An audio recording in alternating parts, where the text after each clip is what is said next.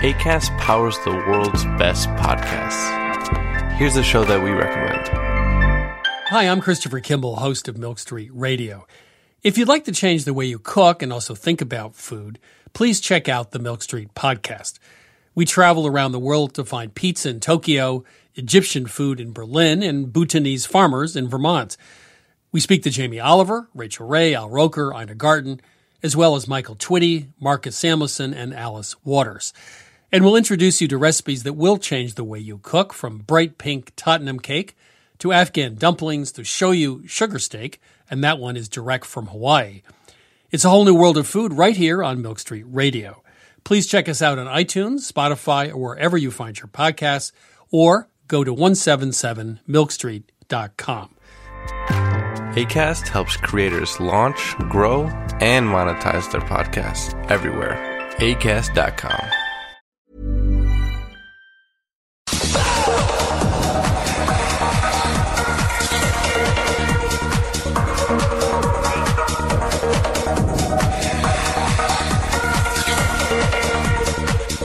44, and Dapper Laughs is having a bash. Get up! I can't do the accent, sorry. It's Chatting Bollocks! Ah, My podcast, number four. Jesus, sorry, my sound like I've been sucking on dirty dicks today, but I haven't. All clean, all clean. Listen, I'm buzzing. Um, I've got a special podcast for you. I'm always trying to think of themes to chat bollocks about, and I thought it would be cushy to um, to do one on Big Brother because it is a crazy thing to think about it. That I went in the Big Brother house. I know it's a shit TV show, and uh, not many people watched it. About five million an episode, you can't. Um, but no, not many people were into it. But for me, a massive thing to do in my life. So I thought I'd tell you what Big Brother is really about because there is some funny shit you lot wouldn't know. But before that, I just want to tell you why I haven't done any podcasts. My life is mayhem at the moment. Um, Jesus Christ, I'm sat in my man cave now.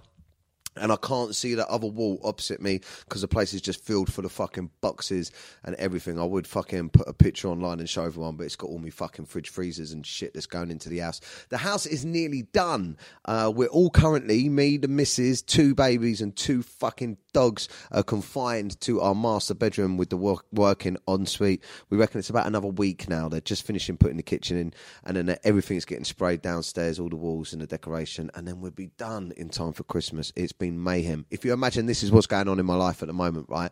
And I've been desperate to get a podcast out because everyone's been asking for them, but my house is getting built around me. We're we're all living in one bedroom. Uh, it was Neve's birthday last weekend, so we had to throw a party. Uh, Rue has started um, standing up and trying to walk. Uh, the missus is fucking planning a wedding, and um, I'm fighting Harvey in a couple of weeks. So I am fucking stressed like you would not believe. My anxiety levels about the fight are up and down. Some days I think, fucking, let's shove it. I'm going to kick Bash the granny out the geezer. But then some days I'm like, why am I doing this? Oh my God, why? And uh, so I'm like fucking uh, Jekyll and Pussyhole at the moment. Um, but it is a mad one. And also, on top of uh, the wedding, the house, the babies, the dogs, the northern misses that don't stop fucking whinging, and training three hours a day martial arts for a fight. I also this week bought a nightclub, so fucking get some of that down. Yeah, I personally want to thank the 60,000 people that signed a petition to get me off the TV back in 2014 uh, and sort of helped me cascade into a fucking downward spiral of drugs, alcohol, and prostitution. Uh, not me, myself, prostituting. I wasn't getting bumped. I mean, you know what I mean? Smashing the back out of fucking Eastern European slags. Uh,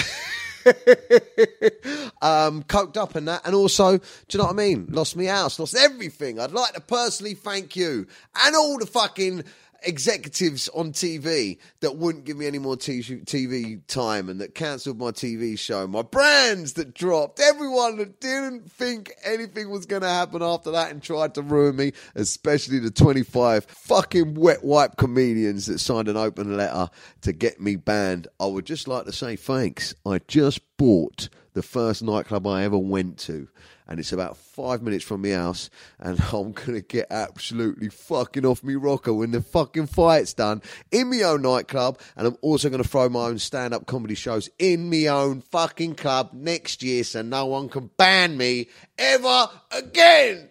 So the turtleneck days are officially over. Suck me fat one. I'm even gonna invite Carol down to fucking have a go on it. Get up, celebrating. So that's a good bit of news for you. Just water, don't worry, just water. um, so that's a good bit of news, man. Big news. Only you podcast hearers are going to hear about. Obviously, it's going to be all over my social media because I'm throwing loads of mad events and inviting loads of people down. And also, for the first time, I'm going to let you guys know something as well. I'm throwing a New Year's Eve party. And I'm fucking, do you know what the good thing about owning your own nightclub is? You could do unlimited fucking free alcohol and not even give a fuck. Get up! Listen to this. I'm so excited I'm going to fart. Get some of that down here, you shitty fucks.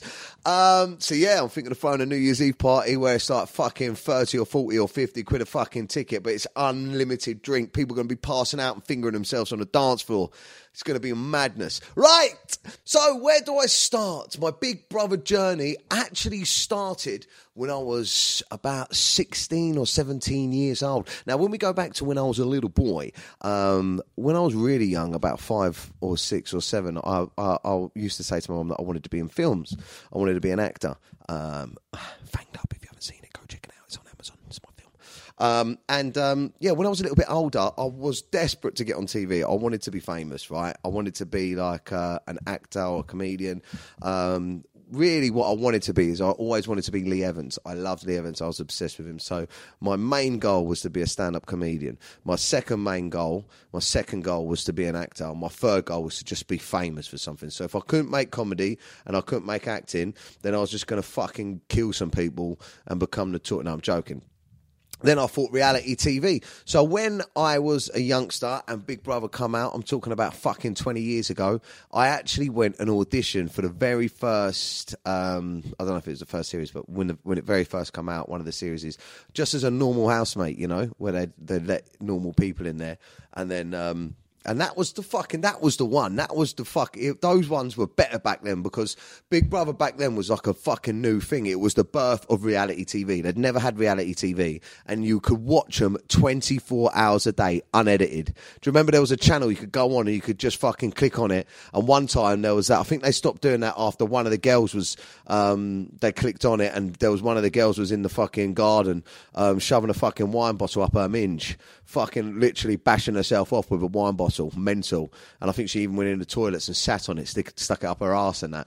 And it was on TV, and I was like, right, we've got to start fucking editing this. But that's back in the day when it was mad. And I applied for it. I, I, I watched that, and I said to my mum when I was a young kid, I was like, Mummy, I want to stick a fucking wine bottle up my ass on TV. I want to go down the pub and people know who I am. Oi, whiny! Um, so that's where my journey started all those years ago with Big Brother. So even as a little prick, I wanted to be on the show. Now, when you fast forward um, to 2018, um, the show was number 21. It was the 21st Big Brother, Celebrity Big Brother. Um, it was aired on the, uh, it finished, I think, on the 2nd of Feb, 2nd or 3rd of Feb. It's 32 days long. 32 days it was, and I lasted 25 days. Uh, and I, I, was the eighth person uh, to be evicted. Um, you know, so yeah. But before I even got to that point, I had been in talks with Big Brother. They they tell you you're not allowed to fuck. There's a lot of stuff that I'm going to talk about now that we that we're I probably was under contract, or I am still under contract or a non-disclosure agreement not to talk about. Um, but the show's cancelled, so I doubt anyone's going to give a fuck. But who knows? We'll just get sued again, innit? Give them the nightclub. Take the nightclub. I've got to tell them about wanking in Big Brother. That's coming soon. As I was. Hold on. Mm. Ah, get some of that down here. All right, I'm going to be honest with you. I'm drinking Monkey Shoulder. Monkey Shoulder is a smooth and rich blended malt Scotch whiskey. Just before I carry on and tell you my Big Brother story, I'll tell you why I'm drinking uh, whiskey. One, because I'm not allowed to drink beers because I'm training and I still got weight to lose.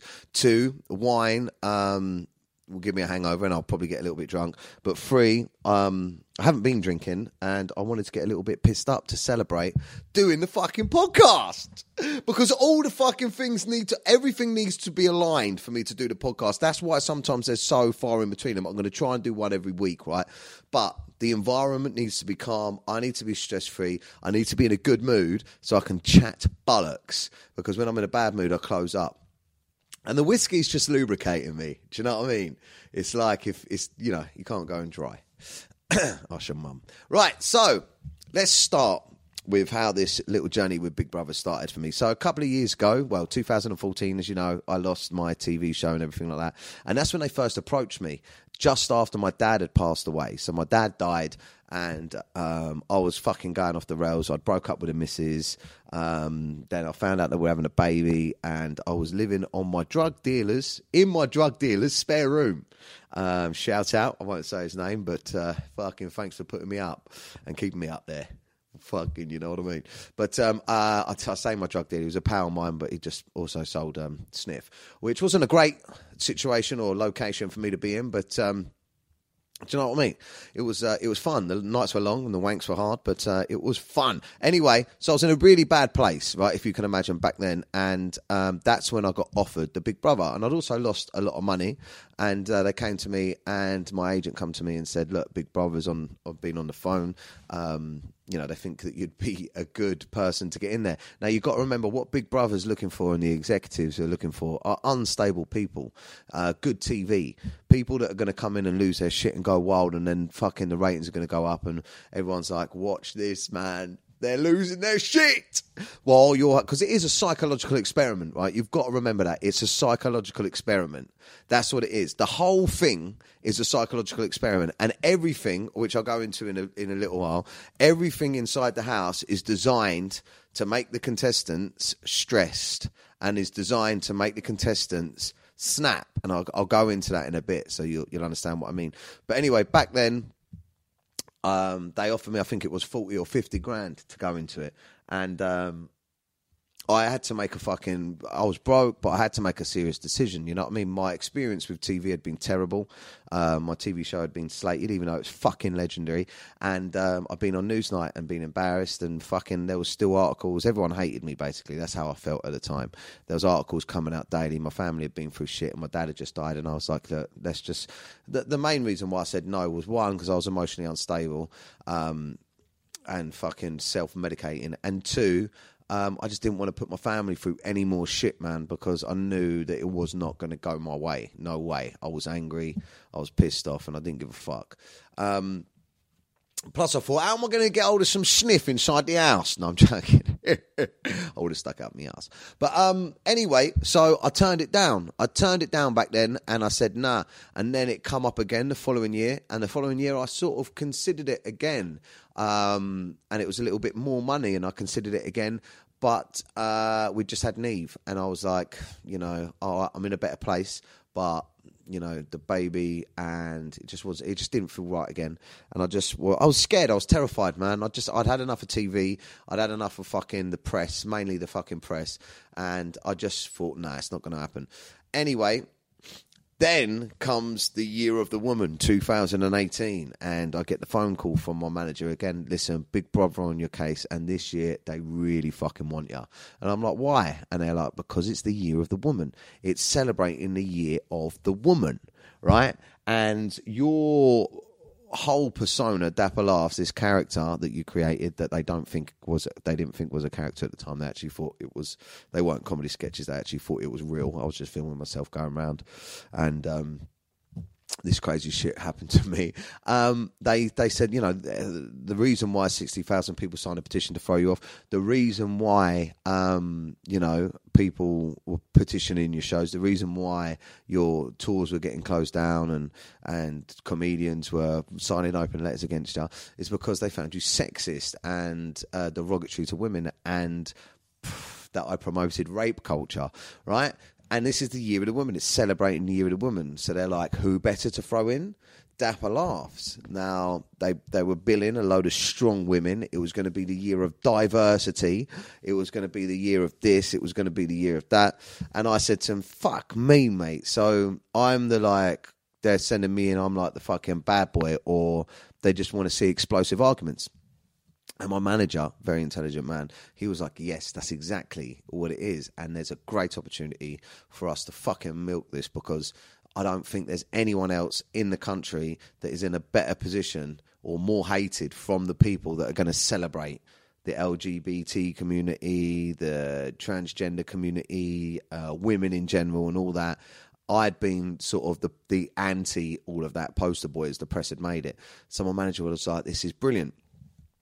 So let's go in for the big money. Let's go in for the big big money, um, which we did do. We went in for the fucking big dough, and um, you know, after a bit of negotiation, um, but they wanted. They kept having meetings, and they. My manager was like, you know, you have to play the role when we're in the meetings. You have to come across as a little bit sort of dumb and a little bit sort of aggy and aggressive, and you have to come across as a little bit fuck this and fuck women and fuck that. And they was like, you know, how would you feel if this happened? And one of the key things that my manager said that that uh, like a no go. Um, is um, and he said this to me before I went in. He said, "Look, it doesn't matter what happens in the Big Brother house, right? But if um, you're having an argument with someone and say, for instance, they're fat, yeah, the viewing public won't mind if you're arguing with someone and you're like, "Excuse me, Stephanie, but what you're saying is completely wrong. I didn't um, throw my plate in the bin. I washed it." So, for instance, that's what the fucking argument was about because that's what half the shit's about. And you were just like, "Excuse me, Stephanie, I think you're being abrupt and out of order. And you've got this whole plate situation wrong. And quite frankly, I don't like your attitude." That's how you're meant to react to things. But obviously, if Stephanie's fat, my normal reaction, and probably a lot of other people out there, would be "Shut up, you fat cunt!" Right? Um, but my manager, or if they were had glasses on, um, "Fuck off, four eyes," or if they was ginger, "Get up, rusty dick," or do you know what I mean? And my manager said, the main thing the viewers won't like or the press can pick up on is if you're abusive to people about their sexuality or about what they look like. And I was like well it don't leave you much does it? Because as, when you grow up around a load of lads that's that's fucking what you do. You take the piss out of them. But as as times go on and as you mature and grow into an older person that's not what you're meant to do. But he said but when we're in the meetings with the production company, when we're out with the meetings with the production company and we're talking to Big Brother, that's exactly how you got to behave because that's what they're going to want in there. So the meetings were fun. We all got a little bit drunk and we done the meetings, and I put on the the whole sort of dapper ass, really naughty and really fucking crude and cringe and fucking. Do you know what I mean? Completely um, inappropriate or whatever. And um, and then we went in for the big big bucks, and we got the big bucks, and we got the gig. And then I was like, "Fuck, shit." I'm gonna go into Big Brother. So um, that was a madness, man. And um, and then yeah, and then the next thing is is quite a crazy thing because I'm going on and on with my normal everyday life. Hold on, let's get some monkey shoulder down me. Hold on. Um, and that's the crazy thing, right? Because then they, you sign the contract and you're going in. You got a load of dough coming.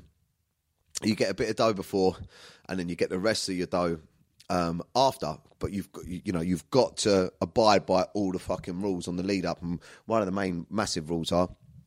You can't tell no one you're going in the Big Brother house. The only person that I told you're not allowed to tell your mum, dad, anyone. The only person they allow you to tell is your partner, which is which was Shelley at the time. Um, well, that's I, when she said partner, I was like, well, all of them. No, I'm joking. so I just told Shelley at the time so we can make our arrangements.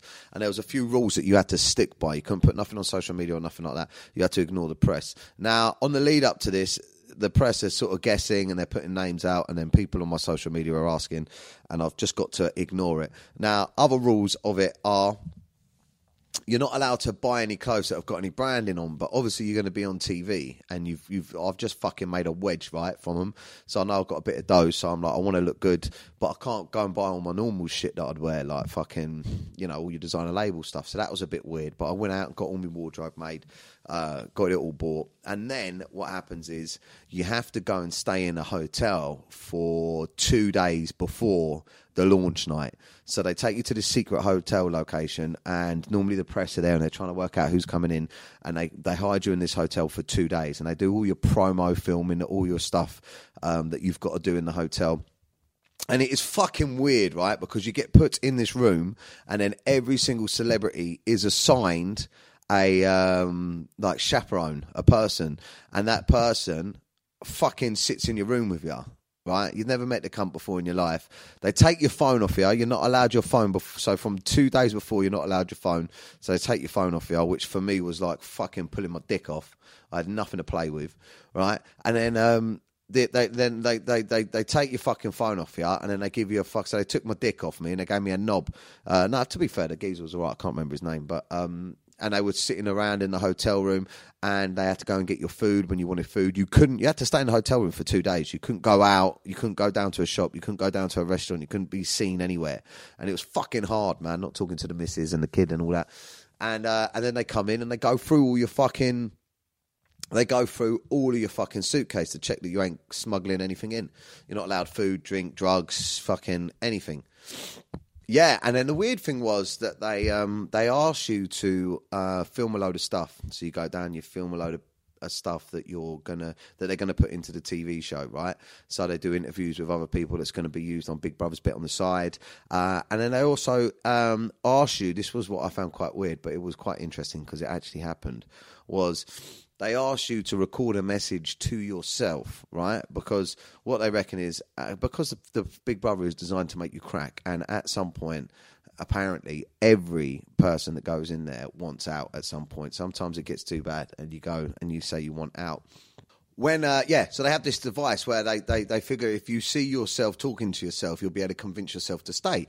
So they get a camera and they say they put you on a green screen and they say, right, listen, if you're if you was talking to yourself when you're in the house and you're about to quit or about to give up, what message would you say? Now, if you leave before the end of the before the end of the fucking contract because of your own because you because your own reason or you just quit or you want out, you don't get paid. So that's the only thing I could think of. And I just said to myself, think of the fucking money, mate. Build yourself a man cave with the money. Think of the money, right? Get the money, go back, spunk a bit on the birds, then fucking build a man cave at the end of your garden. I'm talking fucking sliding doors that come off the front, fucking massive TV, a bar, pool table, fucking even get a desk that goes up and down that can turn into a DJ desk and come to get DJ stuff. Get a fucking massive MacBook and fucking sit in there recording yourself chatting bollocks and uh, yeah, here we are. So, um, so when I was in there, I wanted to quit. At one point, I got really upset, and they played the video, and I listened to that, and I was like, I'm to stick it out.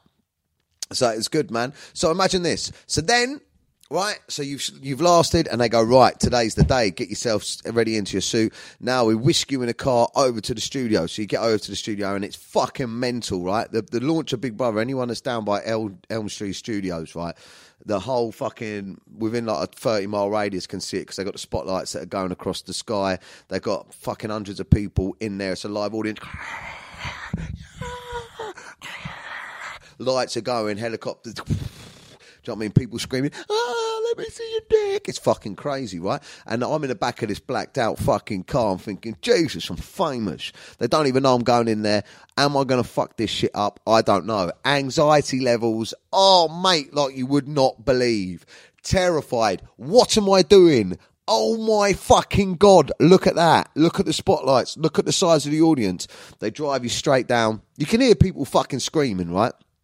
Then they get you into the fucking hotel, uh, not the hotel, like a little room that's um, that's next to where you go in, and then it's like it's a very long process. They go, uh, and then Emma talks, and then she says, "And our first contestant," and then they play the VT, uh, which is the video uh, saying who you are, and then you can hear the crowds, right? And this is something that's a um, this is something that goes on throughout the whole time you're in Big Brother, and this this is something that really becomes a huge thing in your mind, right?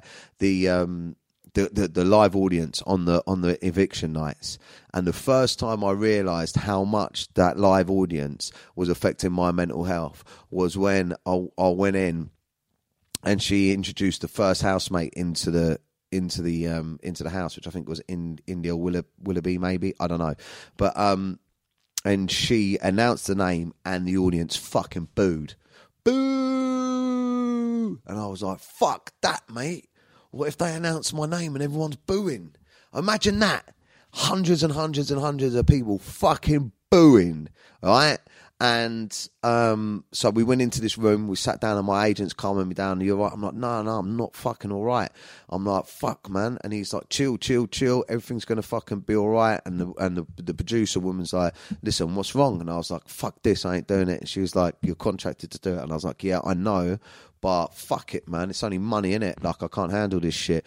And she was like, how can we calm your nerves? What what's making you nervous? And I'm like, the audience. Like I don't you know, I ain't up for getting if if I go out there and I get booed and then I walk in there, um, you know, and they close their doors, I'm going to be like, fucking, they hate me, and you know they're going to hate me the whole way through it. It's just going to be torture.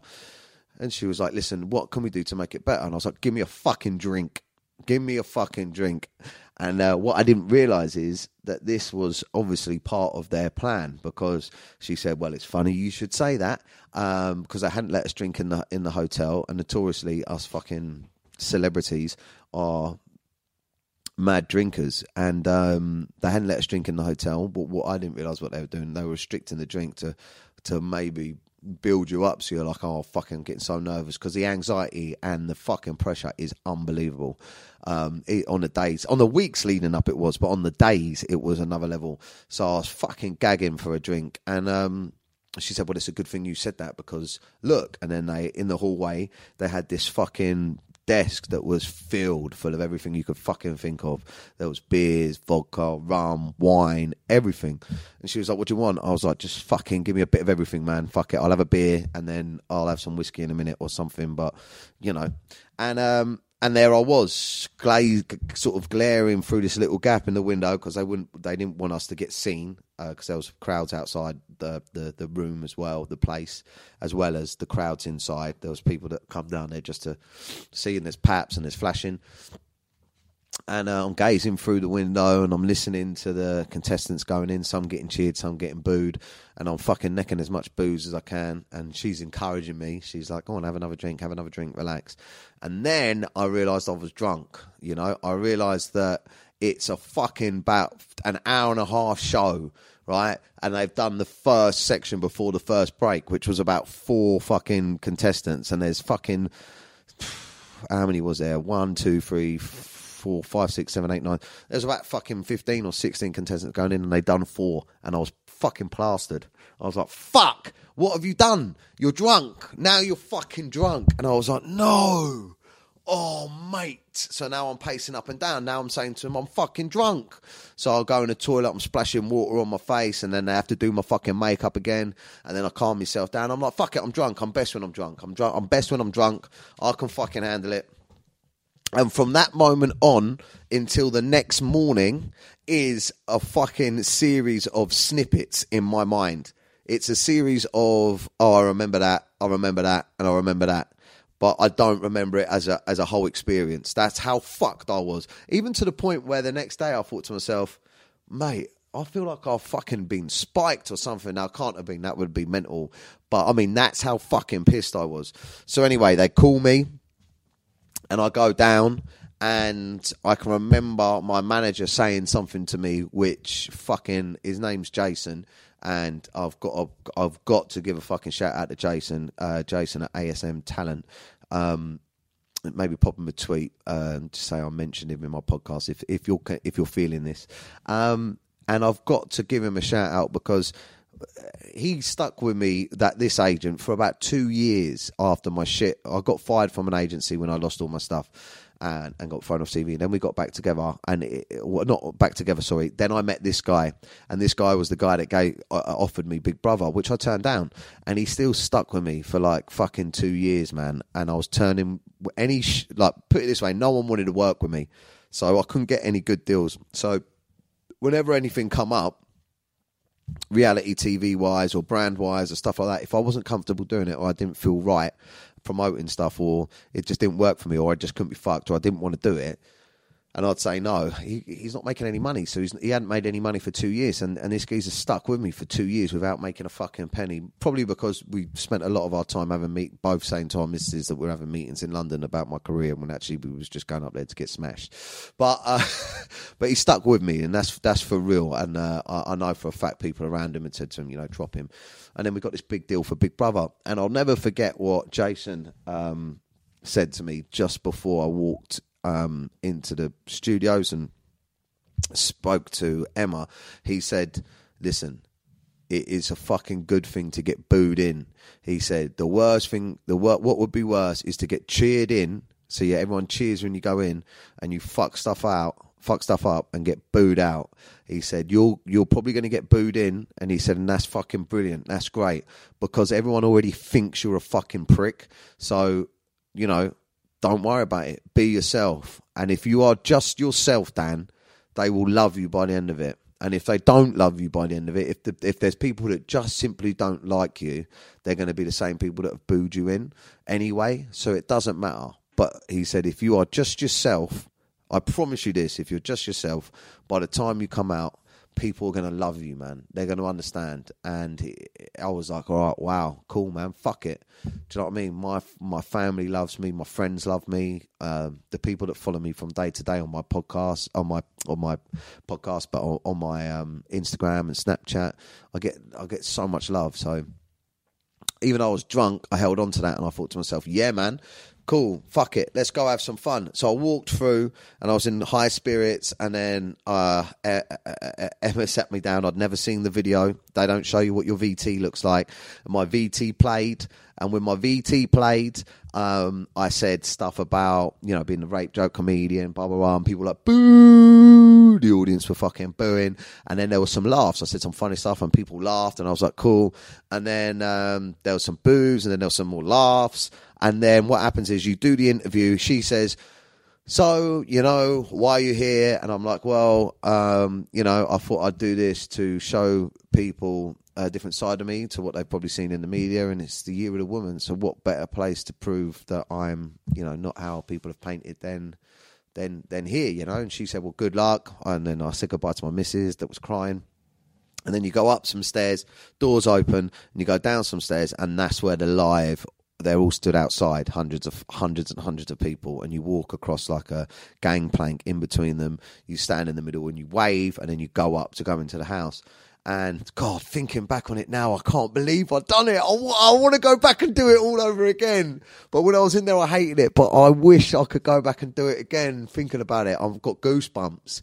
I couldn't believe it was happening. Like I, I can't believe any of this shit's happening to my to me throughout my life. But anyway, when the doors opened and I walked down to the gangway, they cheered, man. They didn't boo. They cheered. The audience cheered. And I will never forget something. I looked down to my right and my old drama teacher was there. And he was just stood there and he was just smiling, waving at me. And uh, I was like, what the fuck? Ian, his name is.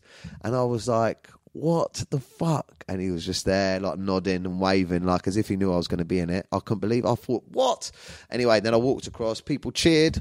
They didn't boo. I went up and I went in. And the rest of it is a blur, man, of that first night. I just, um, but I know what happened. Obviously, I, the first person that I met when I went in there was uh, Jonny. And, uh, yeah, man, Jonny became my, Jonny Mitchell became my good friend in the house. He was a very nervous, very nervous guy and um, just fucking endearing, like a nice lad, like a lad's lad. Yeah, so I remember. I remember. I remember. One more. One more monkey shoulder. Go on. Hold on. Mm. Oh, that's going down like fucking Thai bird, mate, on a stag do with big hands in an Adam's apple. Woo! I think I'm getting drunk. All right. So, um, so this, this, I've lost my. Alexa, fuck off. Alexa, get your dick out. I'm definitely drunk. Um, right, where was I? I walked in. Right, yes. Okay, so this was my first big mistake, and I've never watched back Big Brother. I haven't watched any of it back. Okay, um, just because it's cringe seeing yourself, and um, I've done so much cringe stuff in there. Uh, but I saw a lot of the news articles, and um, Eamon Holmes, man. Like Eamon Holmes was a cool geezer. Like I used to like seeing his big fat fucking head on TV and used to think he was a cool guy. Um, him and his fucking old bird, right? But I, uh, I, I, I used to love Eamon Holmes and. I remember that he was there on um, Big Brother's bit on the side saying, "Get him out! He's just horrible. Get him out!" and all that. And I think that was because I sat down with Emma and I was like, "Yeah, I want to show people what I'm really like. You know, this is all about me. This isn't Dapper Laughs. This is Daniel O'Reilly. You're going to see the real me and how much respect I've got for women and stuff like that." I went in and I was drunk anyway. Then I got even more drunk because you go straight in and they've plastered you full of alcohol in there, and I was like, "Fucking getting smashed." And then they obviously saw that I was drunk, and this is another thing they do when you're fucked and you're messing about. They call you to the diary room, and then I'd done an interview with the with the diary room where they was like, "So I see you've made a friend with Jonny," and I was like, "Yeah." And uh, who else do you like in the house? And this pissed off Shelley. Obviously, I was like, "Oh well, Jess is quite fit, and I reckon Jonny's going to be fucking hanging out the back of it." so she hearing a woman, and I'm like, Jonny's going to be hanging out the back of it. He, and I think the infamous one, and the, the, the I think the line that that I crossed was when I said he's going to fuck, he's going to be second knuckle on her. Oh no, that's just one for the lads, in it? That's one for the boys, in it? Because you know you shouldn't really be saying to on opening night the biggest fucking, the biggest reach, the biggest viewership on opening night, fucking seven eight million or something fucking mental like that. You got Dapper Laughs on TV saying, "I bet Jonny is going to be second knuckle with that slag." Mate, you are Dapper Laughs, man. Come on, you are a twat. Stop lying. So I started off so fucking bad, but you know what? Fuck it. At least I couldn't remember it because I woke up the next morning thinking, oh, I'm in the Big Brother house. This ain't so bad. Everything's going to be good. Nah, not knowing that on the outside it was a fucking it was mayhem. Now, this is the biggest thing for you when you're in the Big Brother house. The the the, the biggest problem that I had, the anxiety and the, the, the, the, real worry that I had in the Big Brother house, and the one thing that I could not stop overthinking about was what do people think of me on the outside? What what do they think? Now I am fucking insecure. I, I don't mind admitting it. I'm insecure. I'm paranoid. I always have been insecure about myself. I've always been insecure about myself, and I think that's one of the reasons why I'm I'm so good at social media and um and, and pictures and videos and and getting likes and views because I'm like, look at me, love me. Oh my God, stop it. Look how good I am. But it's a fucking problem, man. When you're in a Big Brother house, the whole system is designed to make you feel like shit, right? It really is. So let me let me explain that to you a little bit. Big Brother is like a fucking massive head fuck. It is a psychological experiment when you get in, there's no clocks, right? So you wake up in the morning and it's all to make you feel, everything is to make you feel that you have no control over what's going on. And it's fucking alien to you because remember, when you wake up in the morning, you pick what you're going to eat, you pick when you're getting out of bed, you pick what you're going to watch on the telly, you pick where you're going to go, you pick who you're going to talk to, you pick what you're going to do, right? You, you pick everything, right? The only thing that you can do in Big Brother when you wake up and pick is what you're going to wear. That's it. And even that is restricted, right? There's no music allowed. You can't have, basically, you're not allowed to entertain yourself at all, right? They want to install boredom into you. So you start getting agitated and you start chatting shit to each other, right? You're not allowed to drink um, alcohol until they tell you to. And they decide how much they put into the house, right? You're not allowed to listen to music. You're not allowed to chew chewing gum. You're not allowed to. You're not allowed to fucking sing. You can't even sing. You're not allowed to sing songs. And they say it in the contract that they give you that is for copyright reasons. Well, that's fucking bollocks, man. Do you know what I mean? You're, ne- you're never going to have someone like fucking, I don't know, Michael Jackson. Well, no, he's fucking he's um he's um a pedo. No, he's uh he's dead. But you're not gonna have someone like fucking I don't know Eminem going. Hold on. Well, first of all, he ain't fucking. They ain't watching Big Brother. But even if they are, you're not gonna have him go. Hold on. He owes me a bit of money for singing that, or tell him not to fucking sing it. That's bollocks. The reason why they tell you, you can't sing songs is because they don't want you to entertain yourself, or they don't want you to spread happiness. Fucking Big Brother is not Hitler, right? It's a fucker. One of the other things that's really fucking horrible especially if you're like me, uh, you relax by drinking. Um, they don't let you have alcohol until the evening, and when they give you alcohol, it's like if if if everyone's really tense and you know the mood's shit, and there's been um, some arguments or people are a bit annoyed with each other, they'll what they say is they go the ref- you get a, a voice that comes in. I don't know if they show it on the telly, but they go the um, the the refreshments uh, refreshments are now in the larder, and then there's a room that's on the kitchen that's locked. But when it unlocks, you open it, and that's where they put all the supplies in. And you go in there, and sometimes you go in there. There's only like one beer and fucking two bottles of wine between fucking sixteen of you, and you're like. But you don't want to look like a crackhead. So you don't, you go, oh, it's cool, man. I'll go without drink tonight, you know? Don't worry about it. You know, I've only been fucking listening to Wayne Sleep chat bollocks about sucking dick and dancing for the last four hours, but I don't need a fucking beer. I'm all right. Um, or it goes the other way. If there's been a massive bust up, I don't know. I can't work out how they do it because they just do it different all the time. But if there maybe if there was nothing going on, or but if there was a fucking massive row, or if there was loads of little rows, they'd say refreshments are now in the larder, and you'd open it, and there'd be like fucking hundreds of beers, hundreds of bottles of wine, hundreds of. Bo- and I was like the runt of the fucking pack, you know, the runt of a pack like dogs. Um, they'd take their they take their food out of the bowl, and then they run into a corner and fucking drink it. I'd be like. Bush, mate. Couple of them fucking G and T's down my top. Couple of bottles of wine. Stashing that under the fucking bed for when everyone runs out. Gonna stick one in the garden, hide one in the jacuzzi. I'm fucking getting smashed tonight, mate. Fuck off. And that's when all the shit would happen. That's when you'd fucking you'd start you'd start fucking cracking up and that when you were drunk because everything that annoyed you in the day about the people and you're like no you know i'm on tv i remember what my agent said don't call him a fat ginger fucking homo because it's out of order all right you know uh, but once you've had a couple of drinks you're like oi ginge lose some weight you fat four-eyed cunt so you know fucking and um but there's a few things um, that is weird when you're in there. Like, for instance, when you're in there, uh, when it's quiet, you can hear the people moving behind the walls. You know, you'll be sat there like on your own, just thinking about saying, "Can you hear someone go?" and I used to fuck with them, but you weren't allowed. So uh, I go, "Who's there? Who's behind the wall?" And then Big Brother, you don't see this on TV, but they talk to us all the time, Big Brother. They'll go, Big Brother would like to remind you not to talk to people you can hear behind the walls. But I used to fuck around and be like, yeah, but it sounds like he's having a wank. But they didn't show none of that stuff. But um, so that was weird. So every now and then you'd get a reminder that you were being filmed.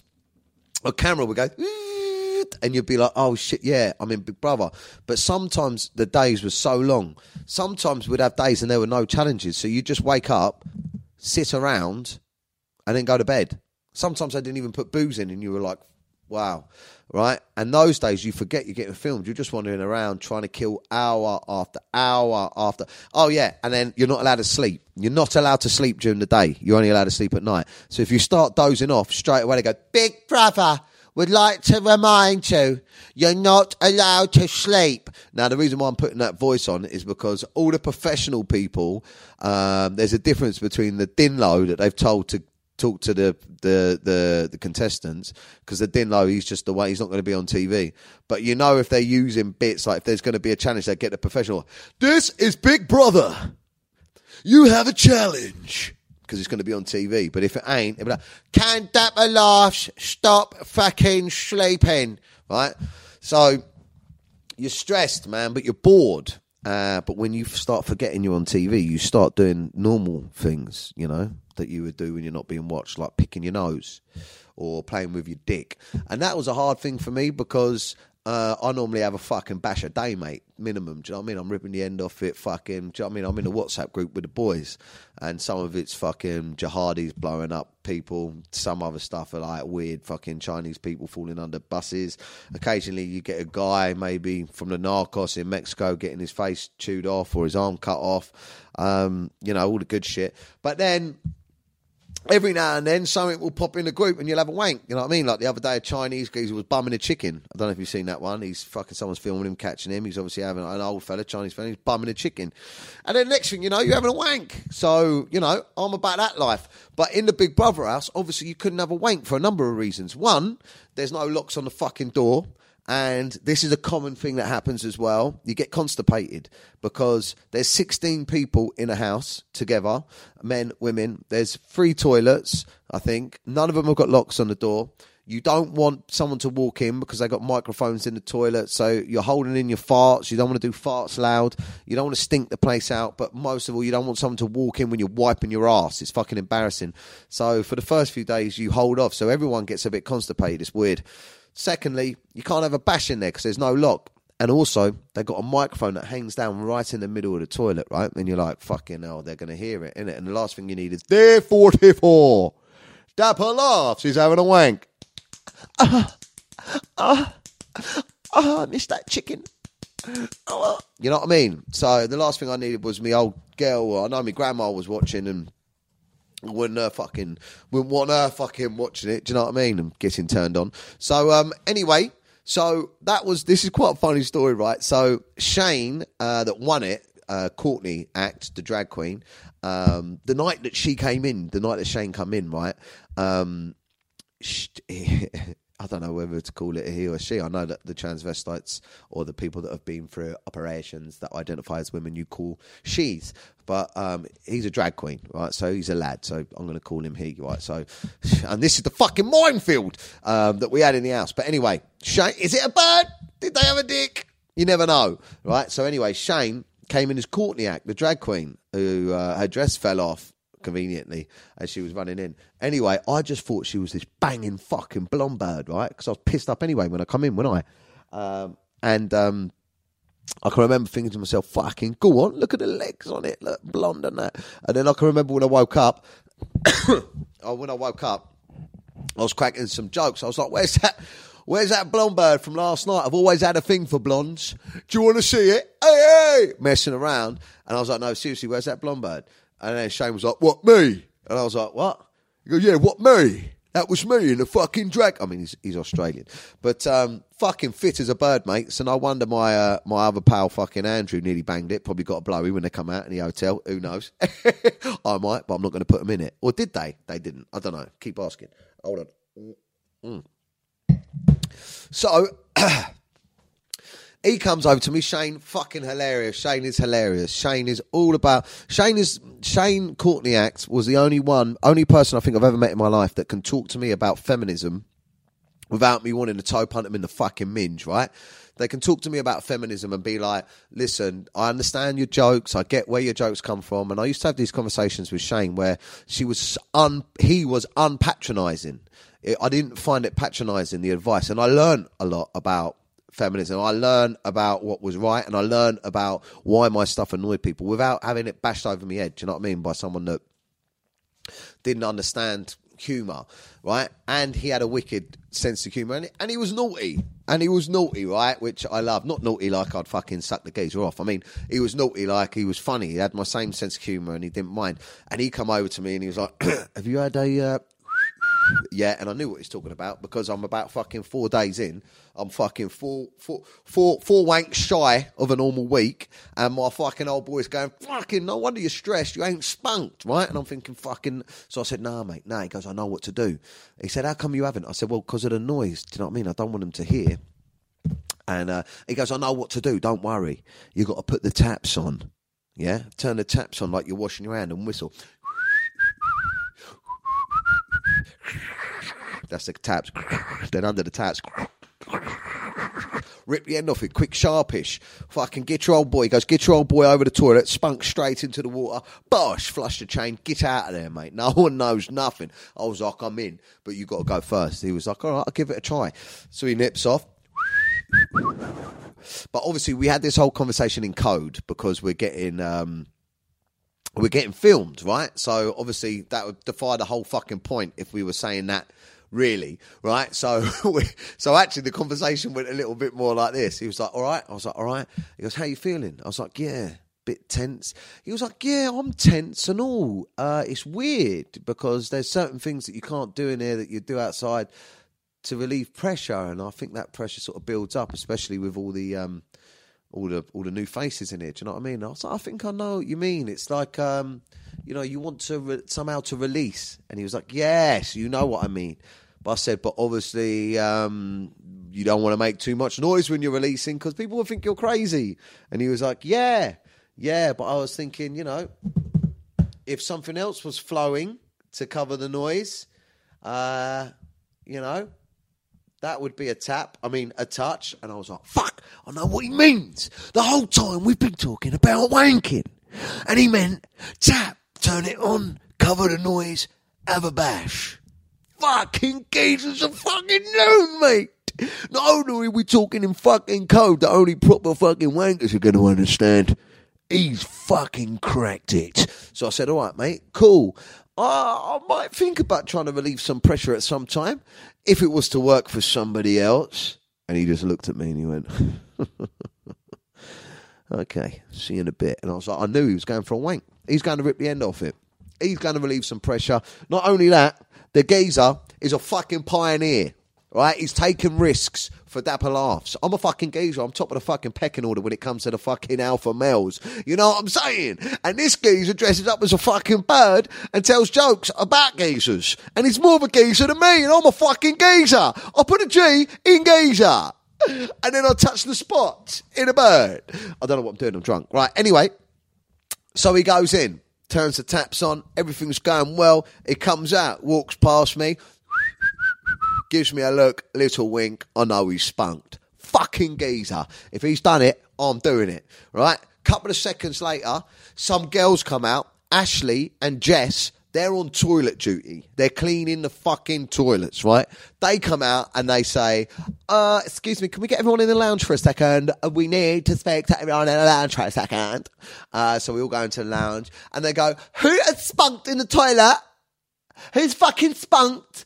Because Jess can smell spunk, and and Jess was like, "Yeah, I can smell spunk, right?" And Ashley knows what spunk smells like, and we can both fucking smell jizz. Someone's jizzed in the toilet.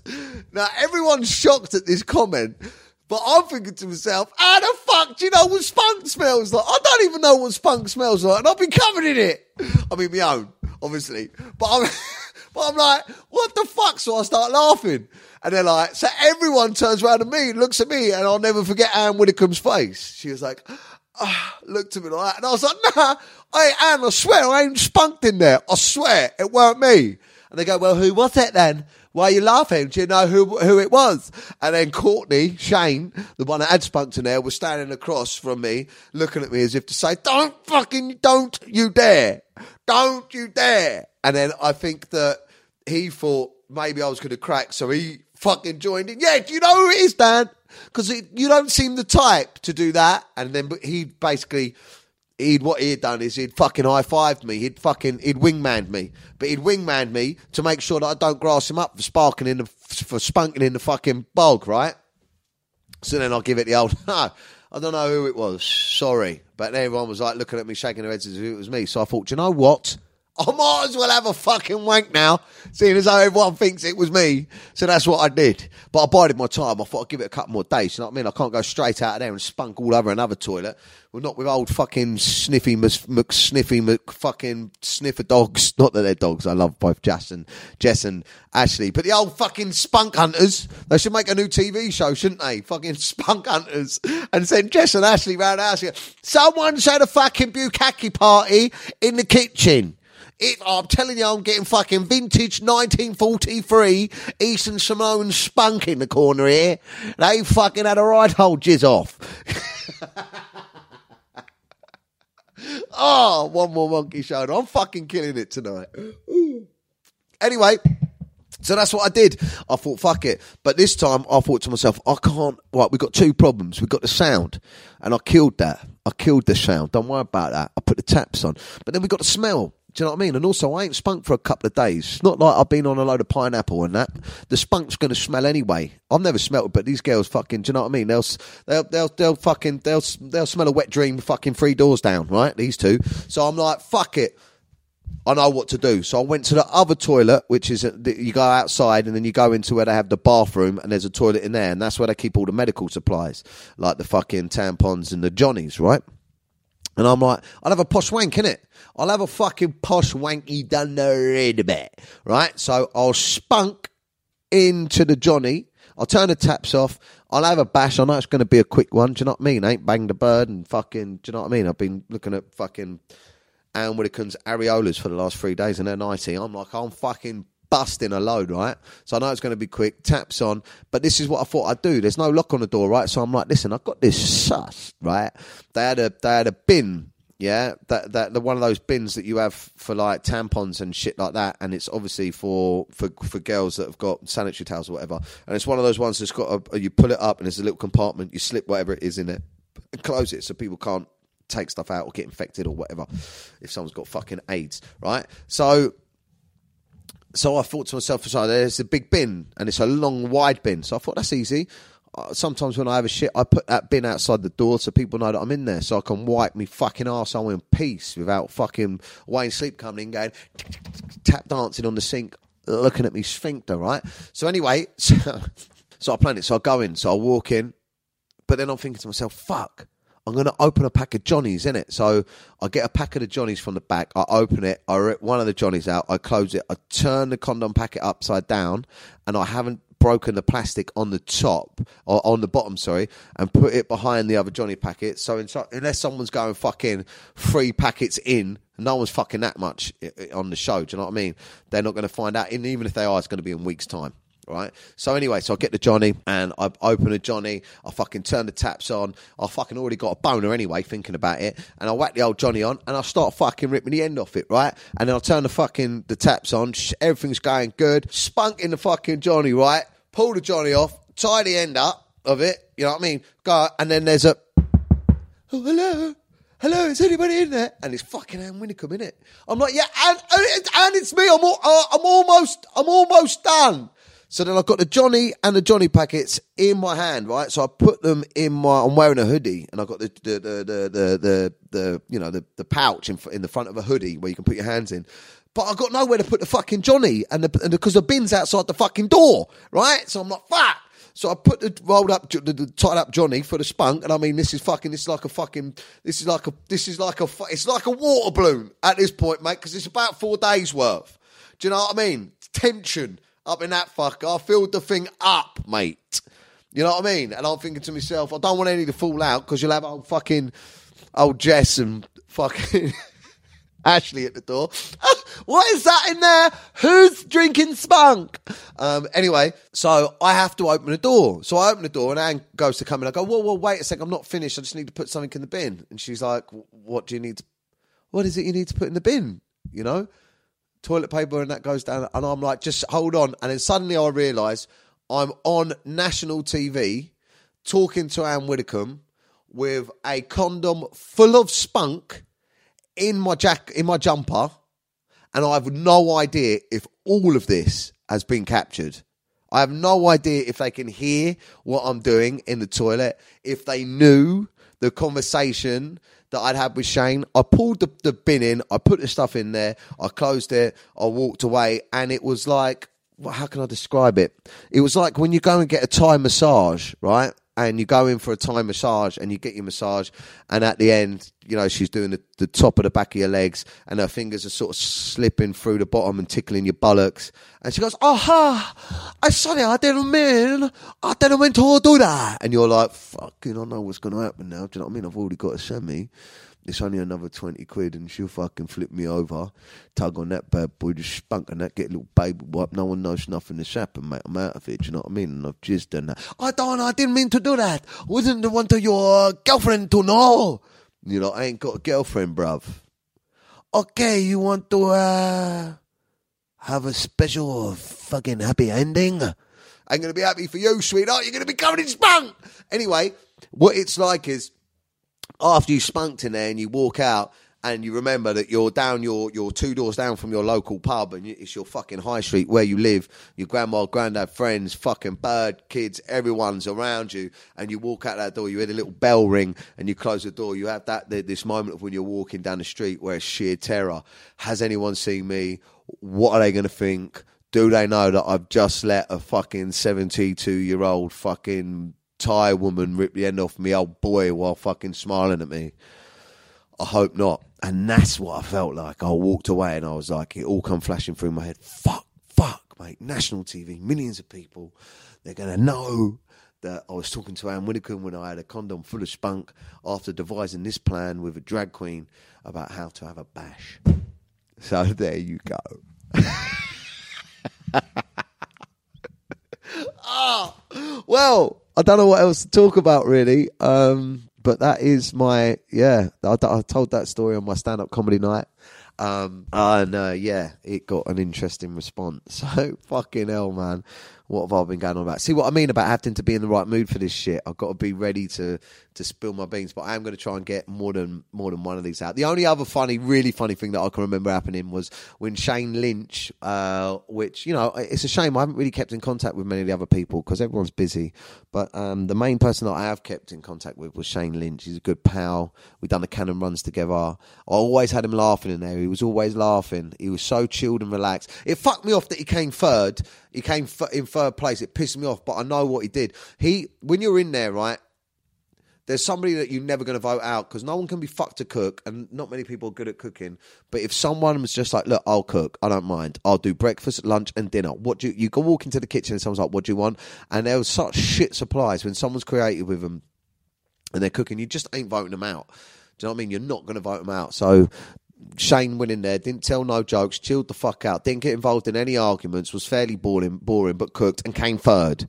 I was in there fucking ripping the end off me old boy, dodging fucking Ann Widdecombe with Johnny's in me pockets, and fucking telling people that fucking Jess was going to get second knuckle with fucking Ashley, and I fucking come eighth.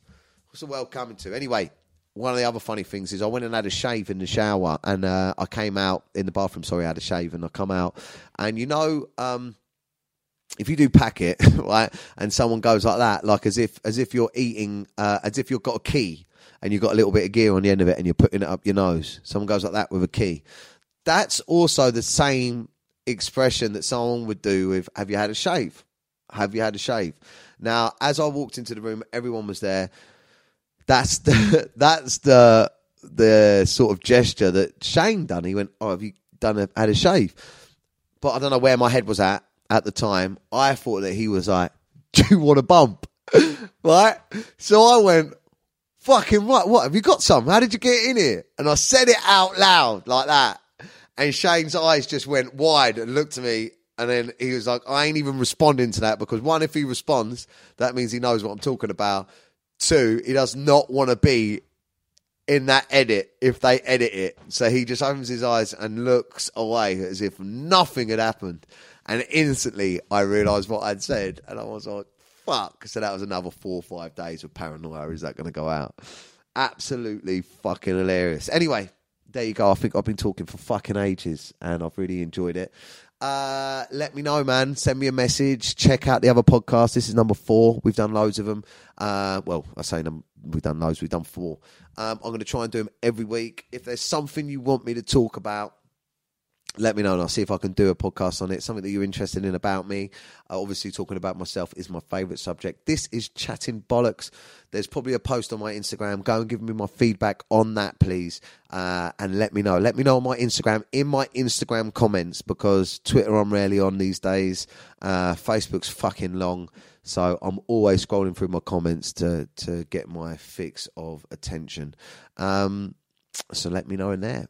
And if you've enjoyed it, definitely let me know. Thank you for listening.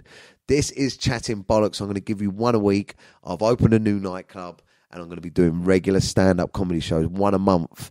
Uh, so if you like this, make sure you don't miss out on that. I'm going to fight Harvey on the 14th of December. First time in a cage. Tickets are on sale for that. Check out my thing. It's in Newcastle, 9,000 people. And I'm going to fucking win it. So come down and fucking watch. I love you. That was chatting bollocks, and I enjoyed it. what a wanker! See you soon.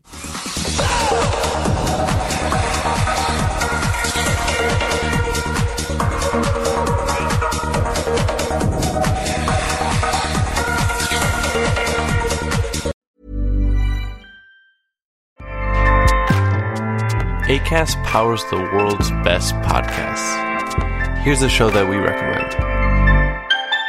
Hi there. I'm Kendra Adachi, and I host the Lazy Genius podcast, a show that helps you be a genius about the things that matter and lazy about the things that don't. But here's the kicker You get to decide what matters, not me. I'm not here to tell you what to do. I'm here to give you a new way to see. Episodes are around 20 minutes and are full of practical, helpful information, as well as a lot of permission slips to do what makes sense for you. New episodes drop every Monday and cover a broad range of topics from laundry and getting dinner on the table to finding work life balance and organizing your inbox. So I invite you to give the Lazy Genius podcast a listen. Together, let's stop doing it all for the sake of doing what matters. ACAST helps creators launch, grow, and monetize their podcasts everywhere. ACAST.com.